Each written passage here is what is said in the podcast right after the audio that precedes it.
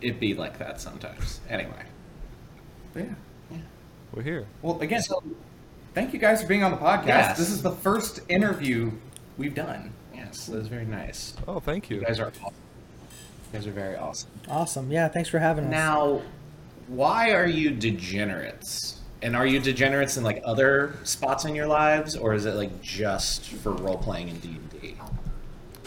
Uh, Cisco can answer that. um, so this was came all together, you know, group people or whatever, and I kind of was like, what kind of explains us as players in D and D, and it seemed that we were just all degenerates when we role played. Um, like we're very just raunchy, or you know, we'll do anything and everything. Uh, we'll piss off the DM. It's you know, we'll throw them through loops. It's just kind of who we were, and thankfully, DMs like Steve and stuff like that are very uh, nice about it. And uh, I don't know if you ever seen any of our games. Uh, we have a lot of unique characters that come in there. Uh, so that's that's just D and D. and yeah, and and I basically, I basically choose my characters to be unique. I play. I think my first normal character was with Steve. I'm playing a normal Firbolg, regular Circle of the Moon Druid. That's it. Very classic. So, I, I guess we're just kind of dodging the question about being a degenerate in other parts of your lives. Oh uh, no, I'm not dodging that. Um, uh, I've been. Uh, I'm just kind of a loud, obnoxious person. I'm a very outgoing extrovert uh, most of the time. Uh, I guess I've been a degenerate that way and going out and um, lot, I used to do a lot of stupid things. Just. Uh, I mean, yeah. My God, things like that. or become him. Well, we actually started playing in the military. So if you know anything about military behavior, uh, there's nothing off the table in those games. Oh, I'm sure. So, you know, it kind of comes from like you think of like the most, you know, raunchy, grotesque stuff you see in like Critical Role, and times ten, and that's what you see in the military. So I think that's just kind of with the nature of being in the military, you get some degenerative And qualities. don't- Now, let- I, Oh, I think I think it is I think it is important that we bring up that we are recording this on Memorial Day, and we want to thank you for your service to this country. oh, Thank respect. you. Uh, Yeah, thanks for the support. Me and Steve are both vets uh, at this point Nice. now. Long, luxurious hair. Uh, what branches?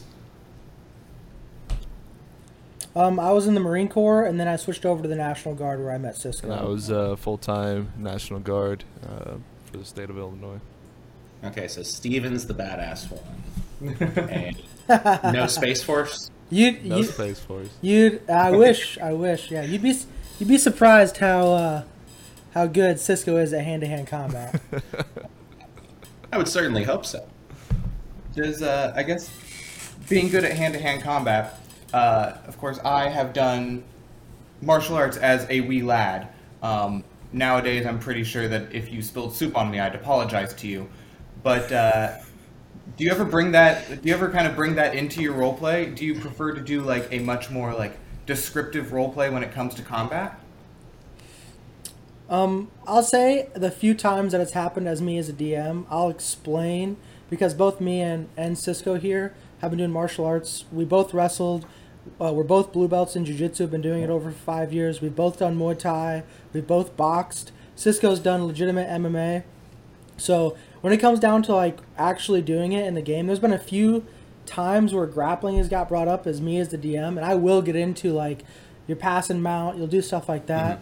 Additionally, um, we're working on a subclass um, called the Helix Monk, where we actually bring in real life training that you would do. So so levels of exhaustion are a thing. Training every day is a part of RP. Um, you know, using certain techniques like grappling and submitting people is a thing in this new class. So we've actually brought some of our legitimate martial arts into the monk, where it's sometimes the monk is like you get a thousand hits. And now we're kind of trying to break down like, well, why do you get a thousand hits? Is it because you're more proficient at punching, kicking? Uh, you know, calf kicks are like a huge factor in fighting. We're gonna bring that in. So we are working on a few things we've been playing with, as far as real martial arts and D. Uh, do you think you're going to change up any of the rules around like grappling or restrained or replacing attacks with one of those actions? Because a lot of people think that in most cases, rather than going into like tackle and grapple someone, it's just more effective to hit them with your weapon, or in the case of a monk, your fists. How do you think you're going to work around that? It's actually pretty tough because everyone is so used to. Well, there's like kind of two things that happen. One, when you first like when the fir- player first grapples another character, they think without reading the rules, like, "Oh, I got him. He can't attack. He can't do anything." Mm-hmm. But obviously, they can still attack and everything, and nothing's nothing changes other than you're half you're limited to speed. I think. Just like in real So- fight, if you've got someone locked in, they can still like throw an elbow or a kick, something Yeah. to try and get out. Yeah. Which Yeah. I think and then I was gonna say I think the grappler feat helps you with that too. But Yeah. if you can incorporate it into Yeah, a yeah. class, something like something specific to a monk, I think it'd be really cool. And then Mm-hmm. you think about uh, me and Steve being grapplers before. There's little guys out there that can grab out grapple big guys. So you Oh, could yeah. even you could even incorporate a dexterous grappler versus a strength based grappler if you want if we wanted to go down that route. Yeah. Yeah. So I think with the Helix Monk, I think if if you can take like you can take certain paths, you can take um, you can take a grap more of a grappling path, and then that will give you an advantage on grappling anything up, like one size larger than you and below, and then it also gives you advantage on pinning it as well. Obviously, if it's a dragon or like a you know a larger character, you're not going to grapple Right. that. I mean, that just makes sense. I would love to see the monk get a dragon into a headlock and just like hold him down, and it's like I've got this like two foot part of your neck pinned. You're obviously restricted now. That's a great visual. That is a wonderful visual. so I guess kind of keeping with the homebrew. Um, actually, I remember when we, I don't know who it was, uh, was operating the account when we were doing our 10k live stream. Um, that's actually how we met you guys. Was somebody was doing was was talk was chatting with us in the comments. Um, and actually said that they had just come from uh, t- uh, homebrew playtesting. Um, how much homebrew do you guys do, and how much do you test it? Because we do a decent amount of homebrew. We don't test it. I mean, we theoretically test it. we go through several people. We don't play it at the table. Yeah, that's it's like a tough te- testing it is a tough thing. So when I'm making something homebrew, I will literally play it out with five different characters. I'll use my I'm a DM for a group, and I'll play every single one of those characters and bring it in, and like I'll try to like attack like I would and play like I would and see how it work. But honestly, it doesn't work as well as you think because the players know their characters in and out, mm. And additionally, they'll play it a different way than I ever play it. So I find out that if you can just write what the general theme of a homebrew, like why are you doing this homebrew? What's the uh, origin of this homebrew?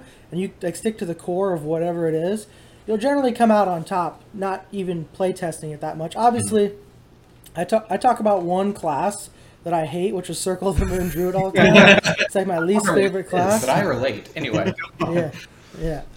So I talk about that because it just seems like it wasn't thought out, and then it's just thrown out there, and it's blatantly obvious that you get 380 hit points at level seven, and you know there's a lot of these things. But other than that one instance, I actually do like a lot of the rule structure in 5e. So I, I, I, in in my opinion, if you stick to standard array and you look at um, picking whatever two things you want to be proficient at or whatever the book says, you can be relatively balanced. So you can be whatever character you want um, as far as a balance standpoint goes. But if you're talking about like homebrewing new things, I don't play test as much as I used to play test. That's fair. That's fair. We we our methodology we go through. We create like I I come up with a subclass. I run it through Sam. He puts it through the grinder, gives it back to me. I put it through the grinder, and then we have a couple of our uh, friends that we play D and D with that tend to go through. And by the time we are through with that entire process, and then our final process like editing for like grammar and misspellings because we do that a lot, and making sure that features that are somewhat similar to other things in the book have similar terminology so that we're not missing anything.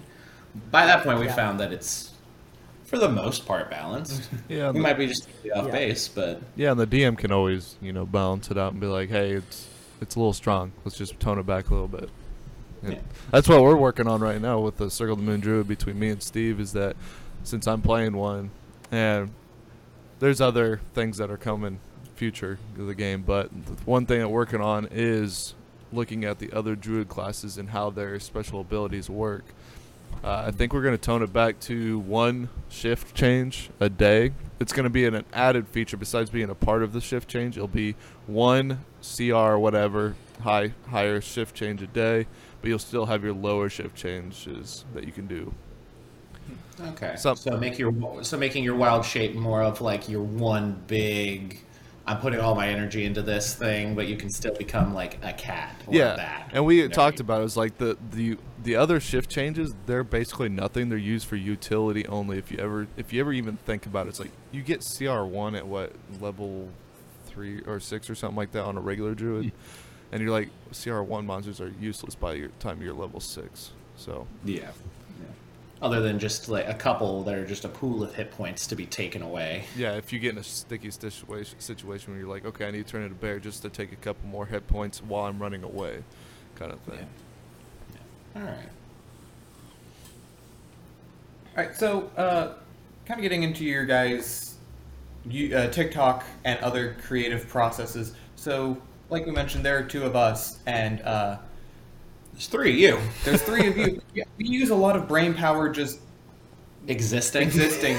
Um, what is kind of the creative process for any of your uh, any of your your medias? Because obviously we know you have TikTok, you have uh, Twitch, I believe, correct, and um, YouTube.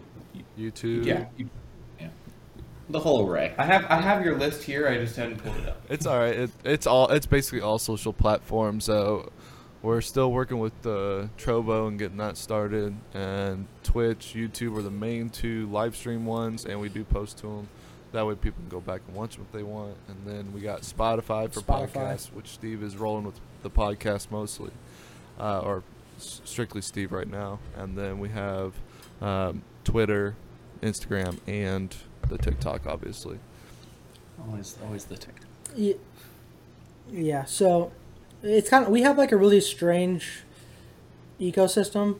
Basically, Chris uh, and Cisco handle all the TikTok and almost everything else.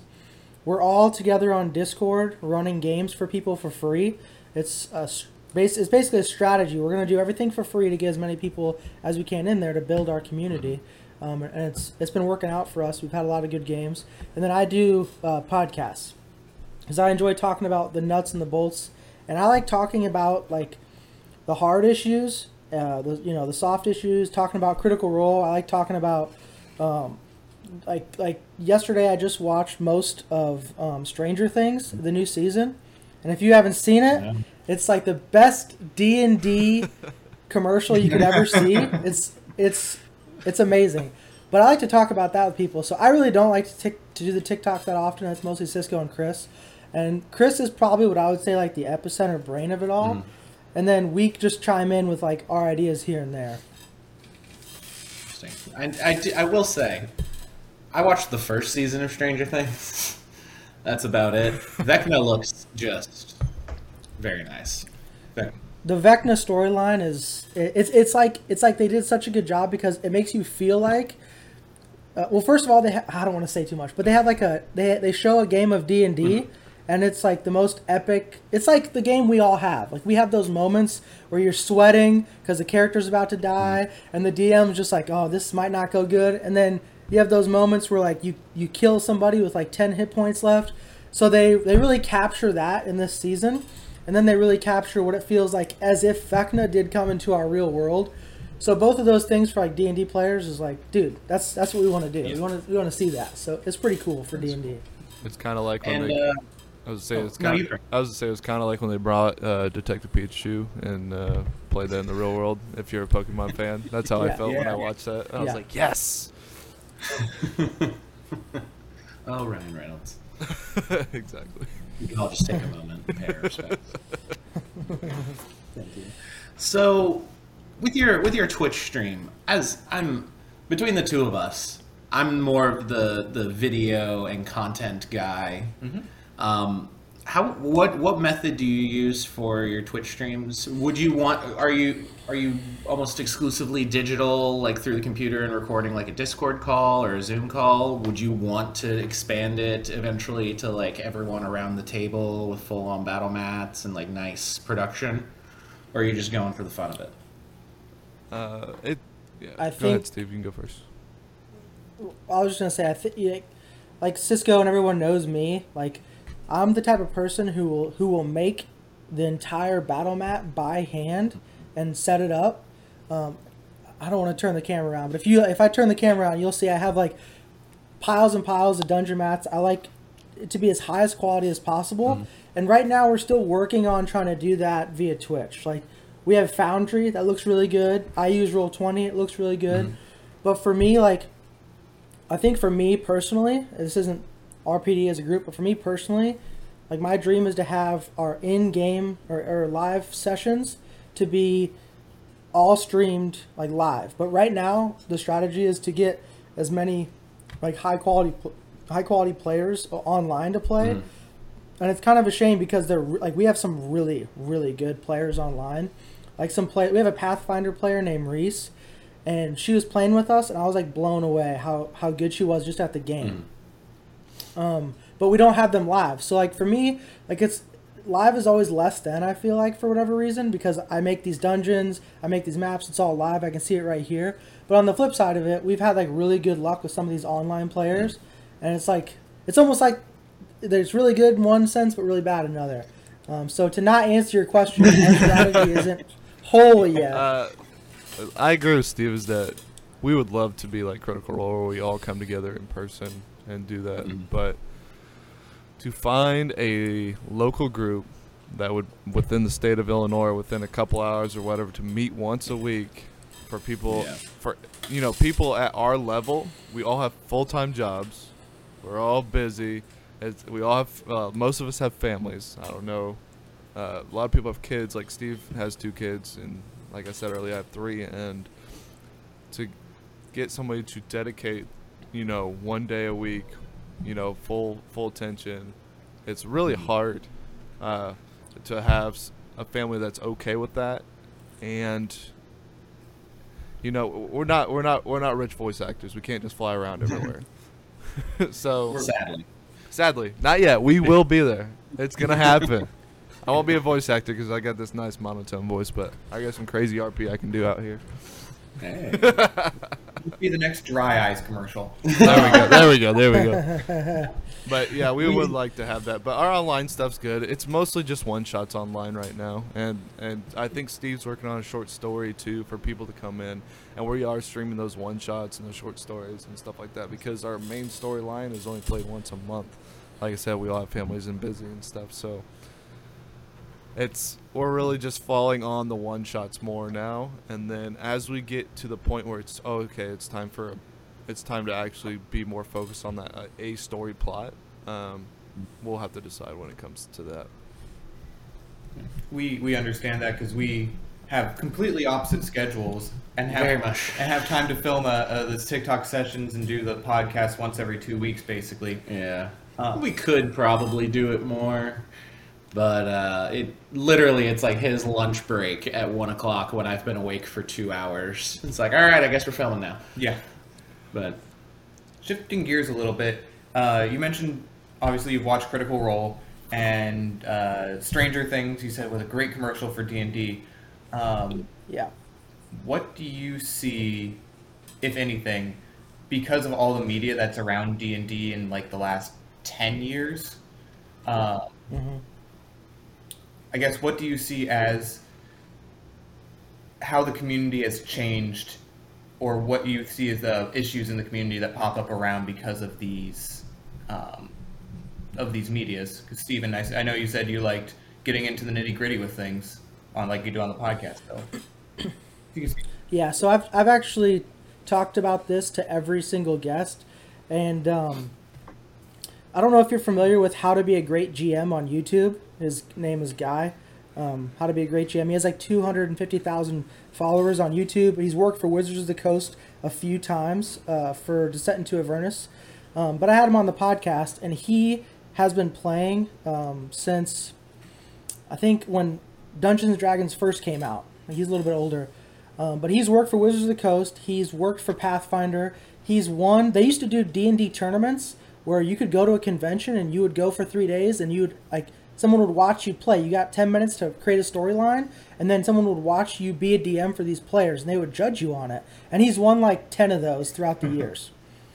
So I asked him this very same question, and he was saying that with this with Critical Role, obviously Critical Role is like the catalyst for it, but now you have Vox Machina. Um, you ha- even on Key and Peele, if you watch Key and Peele season one, they do a Dungeons and Dragons Yeah. bit.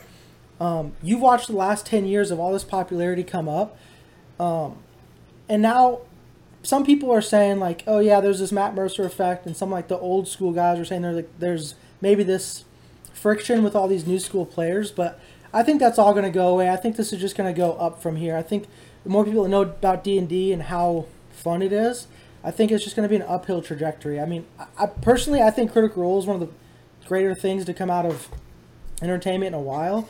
And my wife, who's never played a game, has watched all of Campaign Two and is in Campaign Three. Ah. and there's people who don't play D and D who are watching Critical Role.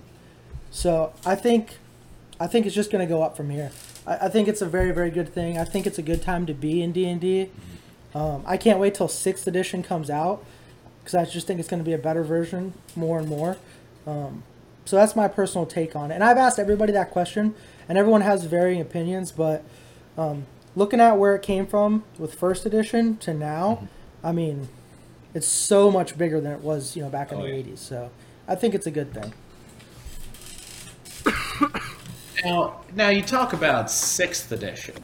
What do you think of this upcoming 5.5 refresh that they're doing? Have you looked through like Tasha's Cauldron of Everything, Multiverse of uh, oh gosh, what is it? Monsters of the Multiverse? I almost said Multiverse of Madness. That's a different thing. I got. Doctor Strange on the brain, but uh, how, it Yeah. seems like they've been training, changing a lot of their game design elements, focusing things a lot more on like the proficiency bonus number of times a day for features, limiting them and from short, like getting rid of a lot of short rest abilities, making them long rest but more uses, sort of thing.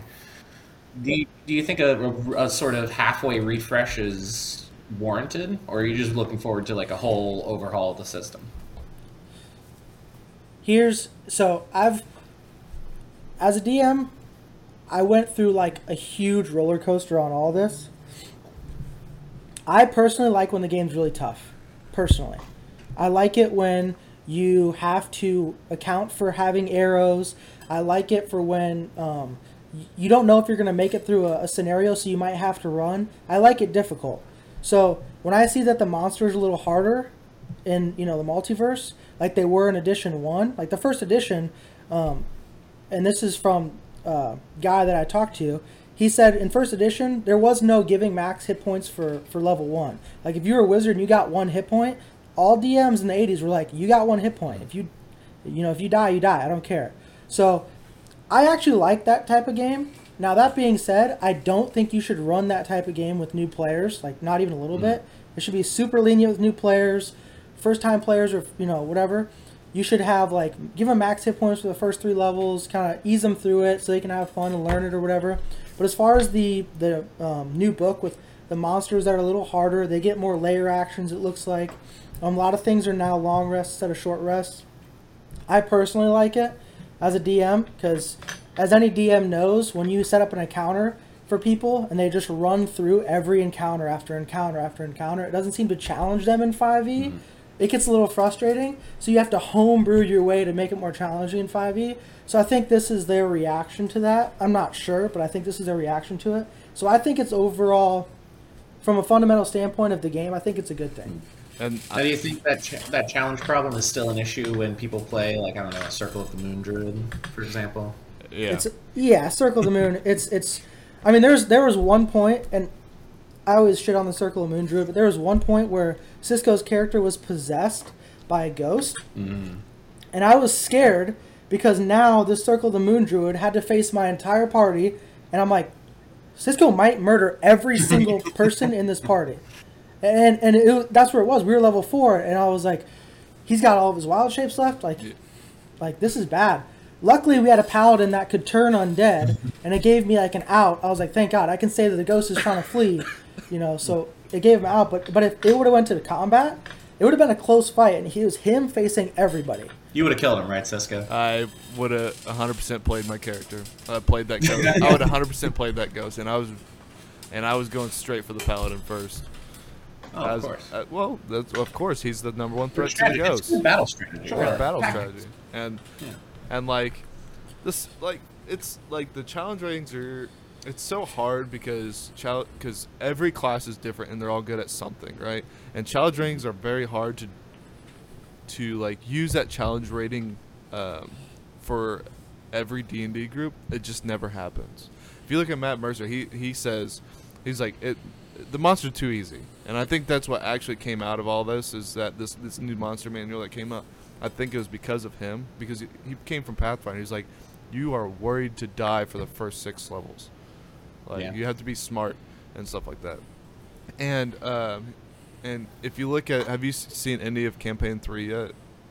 Oh Yeah. yeah. So- I'm fully caught up. He's a couple episodes. Three behind. episodes. So you saw the first BBG, and it Yeah. had la- it had lair Don't s- actions at them. Don't say anything. I, Don't I've say anything. already talked to you about. I, I'm gonna say too. I said the first Yeah. BBG had lair actions at level three characters. It's like, Yeah. yeah. Oh yeah. look what he had to do. encounter. Yeah, he had to do this. yeah.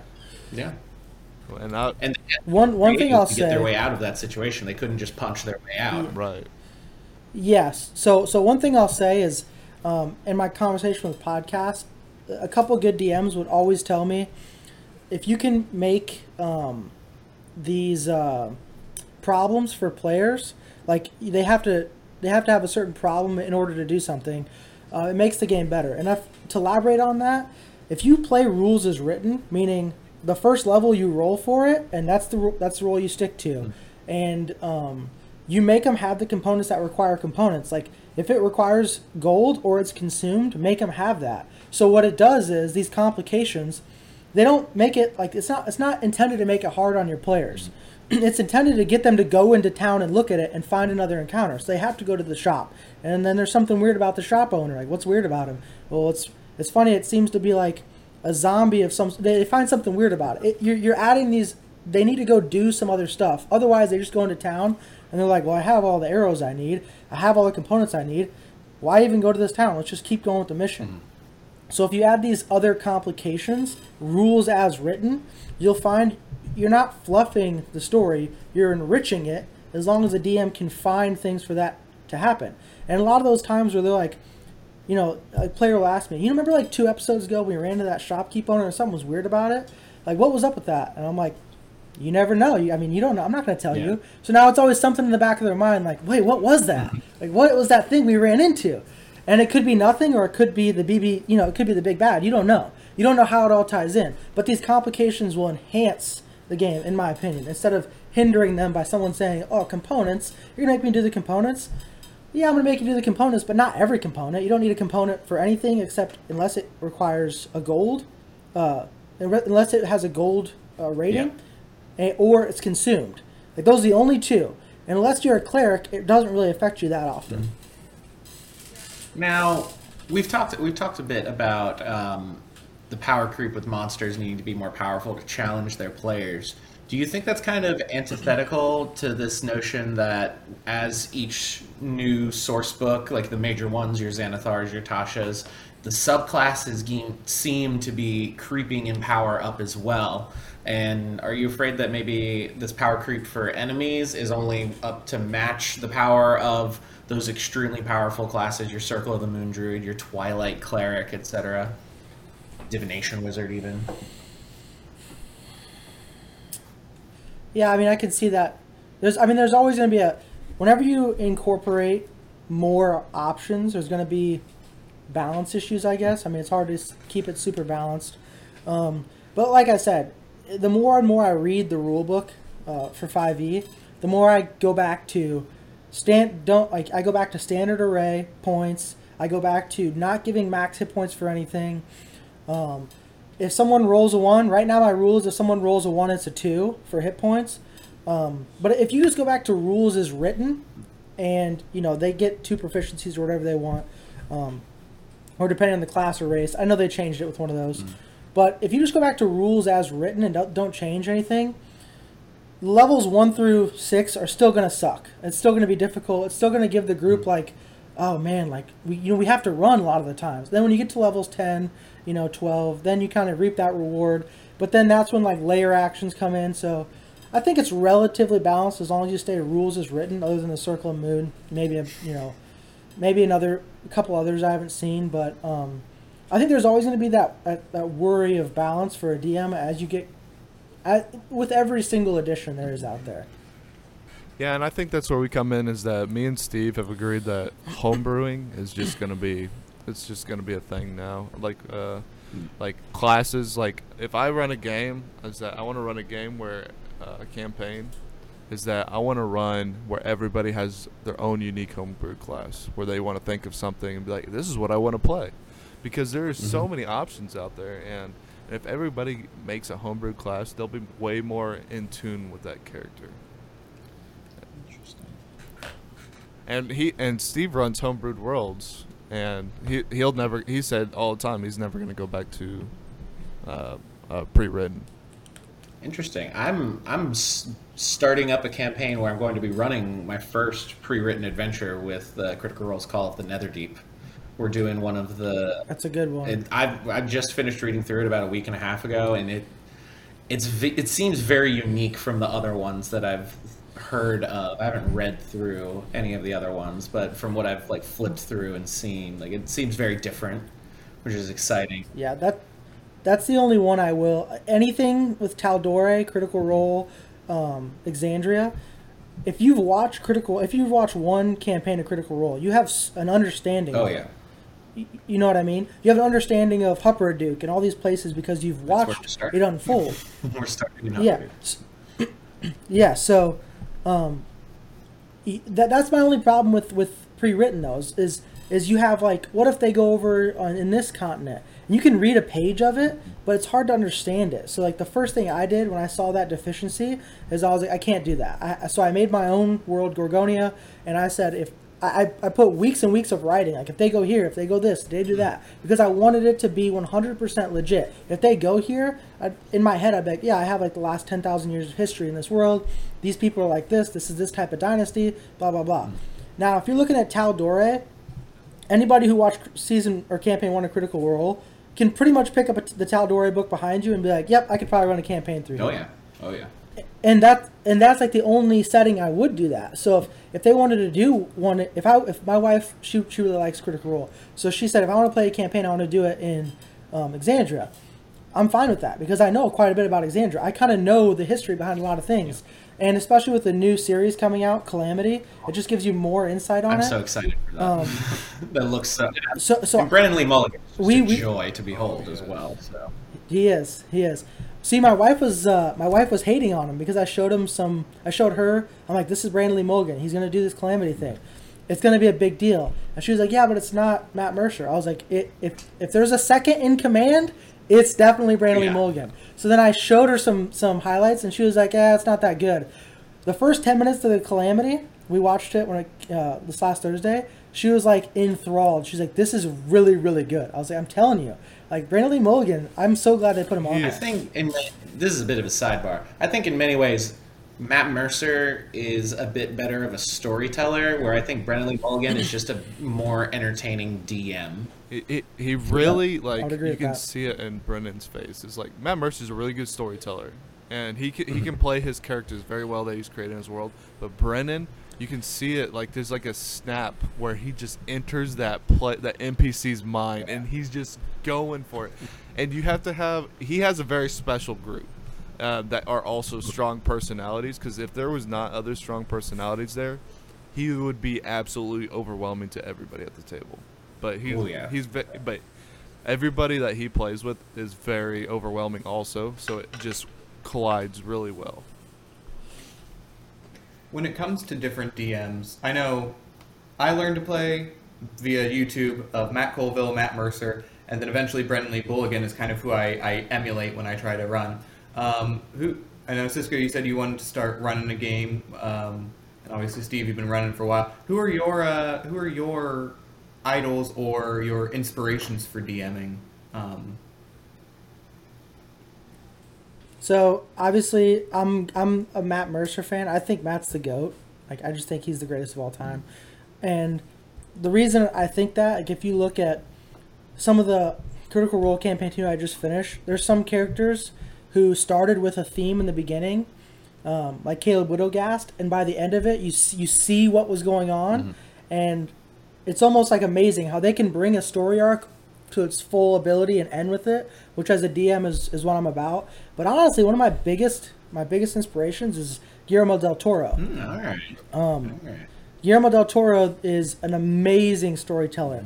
Blade Two, people always crap on Blade Two, but if you look at that storyline, And Blade if you look at that storyline of like, yeah, no, it, I think it is too. Blade One is is, is the best. I mean, Blade One kind of cap, captured it for me. But if you look at Blade 2's storyline, he decided to do something a little bit different, like, and that's really cool. If you look at Troll Hunters, which is a show on Netflix, Troll Hunters is like the coolest storyline ever.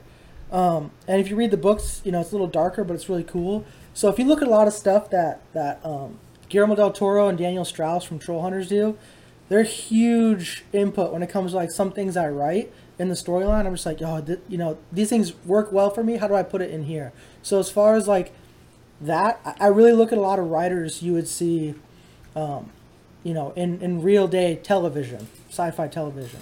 And I, I would probably say I'm uh, I'm more of a Brennan fan because that's also probably because my role playing is overwhelming. Like one day I texted Steve, I was like, dude, am I just like an asshole or do I just am I overwhelming? do I, am I talking? No, he's like, dude, that's just who you are, and like you bring out the RP out of other people. It's like just keep doing your thing. But Brennan's more my my he I love his story. He's crazy. He's a crazy dude. Like really enters his characters, but also at a realistic point of view.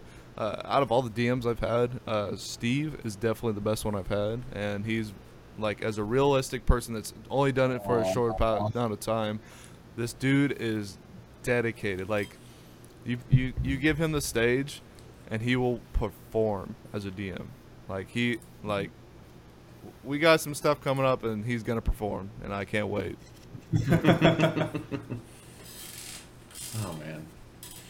Have you guys ever heard of uh, Corridor Digital Corridor. on YouTube? No.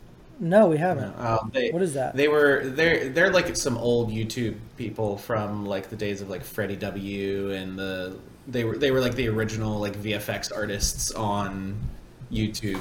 Uh, they have the, the very popular series VFX Artists Reacts right now, but they have a I think I've seen that. yeah, they have a ga- they have a gaming channel from forever ago called Node, and they did a bunch of short run D and D campaigns. And the guy that ran that, Sam Gorski, was my first introduction to D and D, and he's he's not the the amazing DM that you would expect Brennan Lee Mulligan or or Matt Mercer to be, but he is like so down to earth and realistic for like the average everyday DM, and like he doesn't really do voices. Really, all of his voices are just kind of like. He just gets wacky and weird and uncomfortable with, and it's clear that he's forcing himself out of his comfort zone, and that was the big inspiration for me. Of I have a little bit of a musical theater background. One musical theater thing I was in. I'm generally quite reserved when I'm in front of a group of people and having to perform, um, and being willing to step out of that comfort zone and push yourself further than you think. And just letting other people kind of feed off that energy and build it up and build it up is kind of a big learning experience for me. Highly recommend if you if you look for Node on YouTube. They're short. Node. Node. They're pretty good. Yeah. They, they have an entire uh, homebrew Pokemon campaign that they run or adventure. That's Nice. awesome. That's The- awesome. is- that is to awesome. get like your how you said you were like shy and reserved um i think uh i was the same way for i still am like it takes me a little bit to come out but like it's like i'm trying to learn that snap get into your character just forget about it and Mhm. just, you know just have fun um, the, our discord i'm playing one shots and playing you know all these unique weird characters i've been thinking of it's like that has got me past that and uh, the more I play, the more I'm getting used to it, and I'm really hoping that by the time I'm ready to DM, that I will be over it. It's I'm done and over it. I will just go full balls to the wall, character voices and crazy and animated and mm-hmm. you know like mm-hmm. having real fun. And like I don't have that big of a range of voices because of Yeah. how my voice box is, and I'm practicing and I'm trying to exercise it. But I'm mm-hmm. getting there. Yeah, I- I'm actually one of the few people who I don't think voices necessary. I mean, if, if you're good at it, like it enhances the game, sure. I don't think they're uh, something that's 100% necessary. I think the description of a scene um, is far more. It can be far more powerful. Uh, you know, you're describing somebody dying, and you're talking about, you know, uh, sweat dripping down and, and the pain that it feels just to stand up, and you look over and you can see the blood pouring from someone. Like, If you describe something really well, the description, the the your your your PC's brains will just kick into like what they're visually seeing.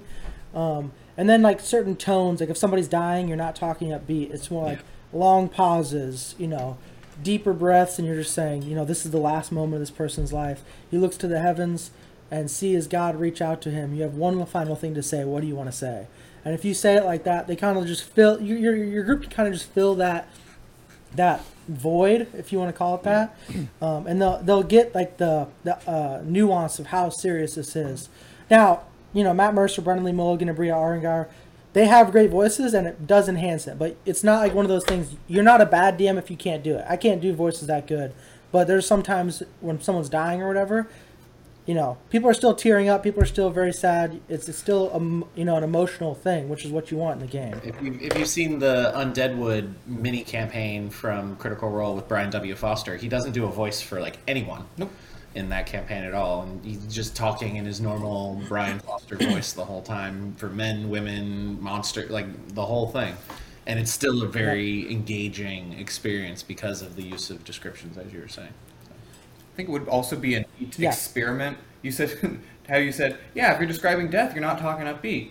Just do an entire near DM style where you're just the wrong inflection, like, and he just died. He just dies. He has a knife sticking out of his chest. We No, I like that idea. I, I think anything interesting is is cool. There, there was the uh, Liam O'Brien did the one shot. Um, I don't know if you're familiar with the one shot where he was like five thousand years in the future and they all played each other. Yeah.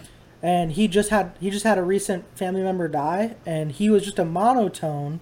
Um, talking about that, and I was literally crying watching it because even though he's monotone talking about this, the part where he's saying he's richer for having known each and one of them, and then describing how he knew them five thousand years in the past, is one of the saddest things I've ever seen, and it's just a monotone person talking. So you can definitely you can definitely do very well just the way you say something. For sure.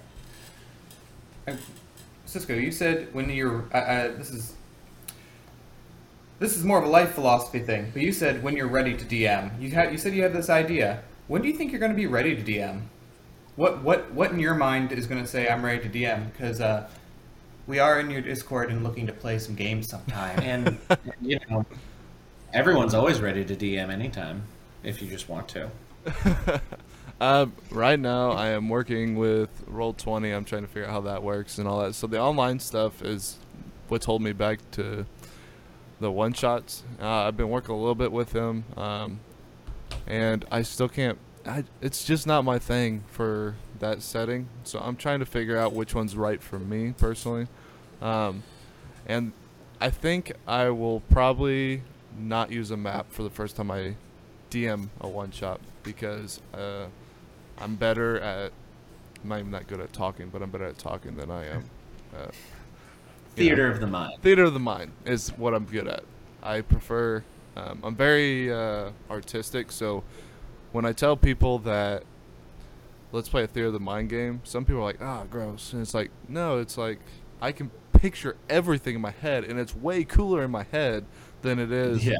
you know, on on the mat, and uh, like I when I like uh, Steve, we talked about earlier about uh, killing things. It's like I love killing things. Like if I'm the final blow, I'm like, I'm like DT DD2 suplex off the off the rafters uh, as a Yeah. in bear form, and Yeah, hitting an RKO out of yeah, nowhere. RKO out of nowhere, and that actually that actually happened in a game, and it was amazing because I cast I cast jump on myself and I turned into a bear. So I was It's able. the best use of jump ever. That's the only use of jump ever. So that's like my type of thing. Is like I love theater of the mind, and it really brings. If you get the right people together, it'll create it on its own, and Mhm.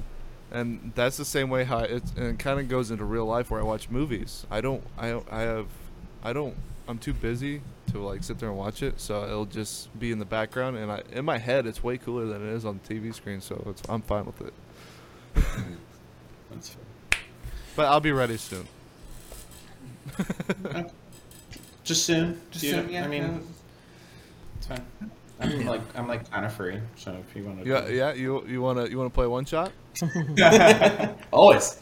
um, you want to do charity and goodbye? Sure. So um, we, I, like I said, we popped into your Discord recently, and I noticed you guys have uh, a mentioned announcement. You have a connection now with Military and Veteran Gamings, uh, the nonprofit. Um, we'd be Yep. interested to Yep. just hear your thoughts and experience with uh, that charity or any charity, and what other people can do to get involved. So that's kind of the news we haven't been wanting to break, but there's, uh, and I'm not going to break it, but there is something coming up with MVG that we're planning on doing. Uh, it's one of those things that um, when I was talking to uh, Guy from How to Be a Great GM, he was talking about challenging yourself. He was talking about those competitions, the DM competitions and whatnot, and it got me thinking. And I was like, you know what? What's like what's like a, the next challenge for us? and we wanted to do a charity event and we were thinking about it and I texted the guys on the way home from Texas I was at I was at a con- I was like at a work convention and I texted the guys and I was like hey I want to do this crazy thing. What do you guys think? And Cisco and Chris are both like dude we have to do this. So we got with uh, MVG it was Cisco's idea because we're all veterans and um, we all think that this game has more potential than just playing Dungeons and Dragons. Um, th- this game is like one of those games that um, I have a podcast later on today with with a, a woman who's like 70 years old, a grandmother, and she plays Dungeons and Dragons. I don't know. Um, and we have people in our group uh, uh, that are teachers that just play Dungeons and Dragons as a way to get uh, preteens involved that have anxiety. Um, we have Wences, the DM, who's bringing an all Latino D and D session uh, to Twitch, I think, with an executive to a TV um, station. Um, so this, this this game is just one of those games where you can play with almost anybody that you m- might not, and you can get along with them. And when it comes to veterans and PTSD, and especially getting out of the military, when I got out of the military, it was a rough transition going from active Marine Corps to like civilian life. So something like this is a good escape to just play a character that you never usually would, or maybe it's something you've always wanted to play, or you wanted, you know, personality you always wanted to be, but you're like, yeah, I don't want to just project that, but I'll play it in this game. So something we really believe in. So for charity, we're gonna do a, a live charity event. The news is coming soon, um, and we'll, we'll be sure to break it to y'all when we when we find out. But Do, right now, it's just too early. we need to do we need to cut that part out of the podcast or No, no, it's fine. It, we it's just a charity event. You guys don't know what it is yet, but it like you can see it in our faces. Like we want to say it so bad, but we can't because it's Yeah. not okay, it's not 100 percent yet. Everything's not set yet, but it's it's it's right there. So- it's literally right there. yeah. for sure? Well, I, I I think I can speak for both of us that if you want any contribute contributions, we would be happy to. He doesn't speak for both of us, but in this Um, case, he's, he's right. Where where are you guys located? What's your Uh, we're Origin we're area. like five minutes away from Cincinnati, Ohio. oh, you're not even that So far. Southern Ohio, northern Okay. Kentucky. you're not yeah We you're not, we you're might not have too far away. to contact you. Yeah, well, we, we can set that up. We'll, we'll we're, on, we're, we're on the podcast. We'll, we'll work about this. We'll worry about this. Yeah, we'll talk. well, your Yeah, people for get with our people. for sure. Yeah, we'll we'll have our assistant. Yeah. future um, me will get our- with Yeah. future you, and Perfect. Perfect. But one, you know what? One one thing we can tell you is we're going to uh, ChicagoCon, uh, July eighth, and we're going to probably be setting up an in-person game. We're going to stream hopefully, um, and it'll be a two-parter. So we'll, we'll go to we'll show up that night at ChicagoCon. We'll play a game. Go to ChicagoCon. Um, we're gonna meet. I want to meet Ashley Eckstein, uh, who's Ahsoka Tano in um, Rebels, Star Wars Rebels. Big fan. Um, also, um, Gina Carano is going to be there, so hopefully going to get a picture of Gina Carano. So that's cool. And then we're gonna come back and then play another session. So hopefully July eighth, 9th, tenth, that time frame, we'll have those two uh, sessions done and out there. So you'll see, get to see us play in live right after Chicago Con. So we do have that coming up. We can we and can actually. I am DMing that one. So Oh. Yep. Very nice, very nice. Uh, do you have any other socials or anything you want to shout out? if anybody shout out. If not, I have a list that we'll post into the description. Um, um, well, I don't think we have anybody shout out besides MVG right now. And uh, you got anybody else, Steve? Yeah, I mean, obviously our channel, of course. Of Uh, course, of. Ro- Role Playing Degenerates on TikTok or RP Degenerates on Twitch.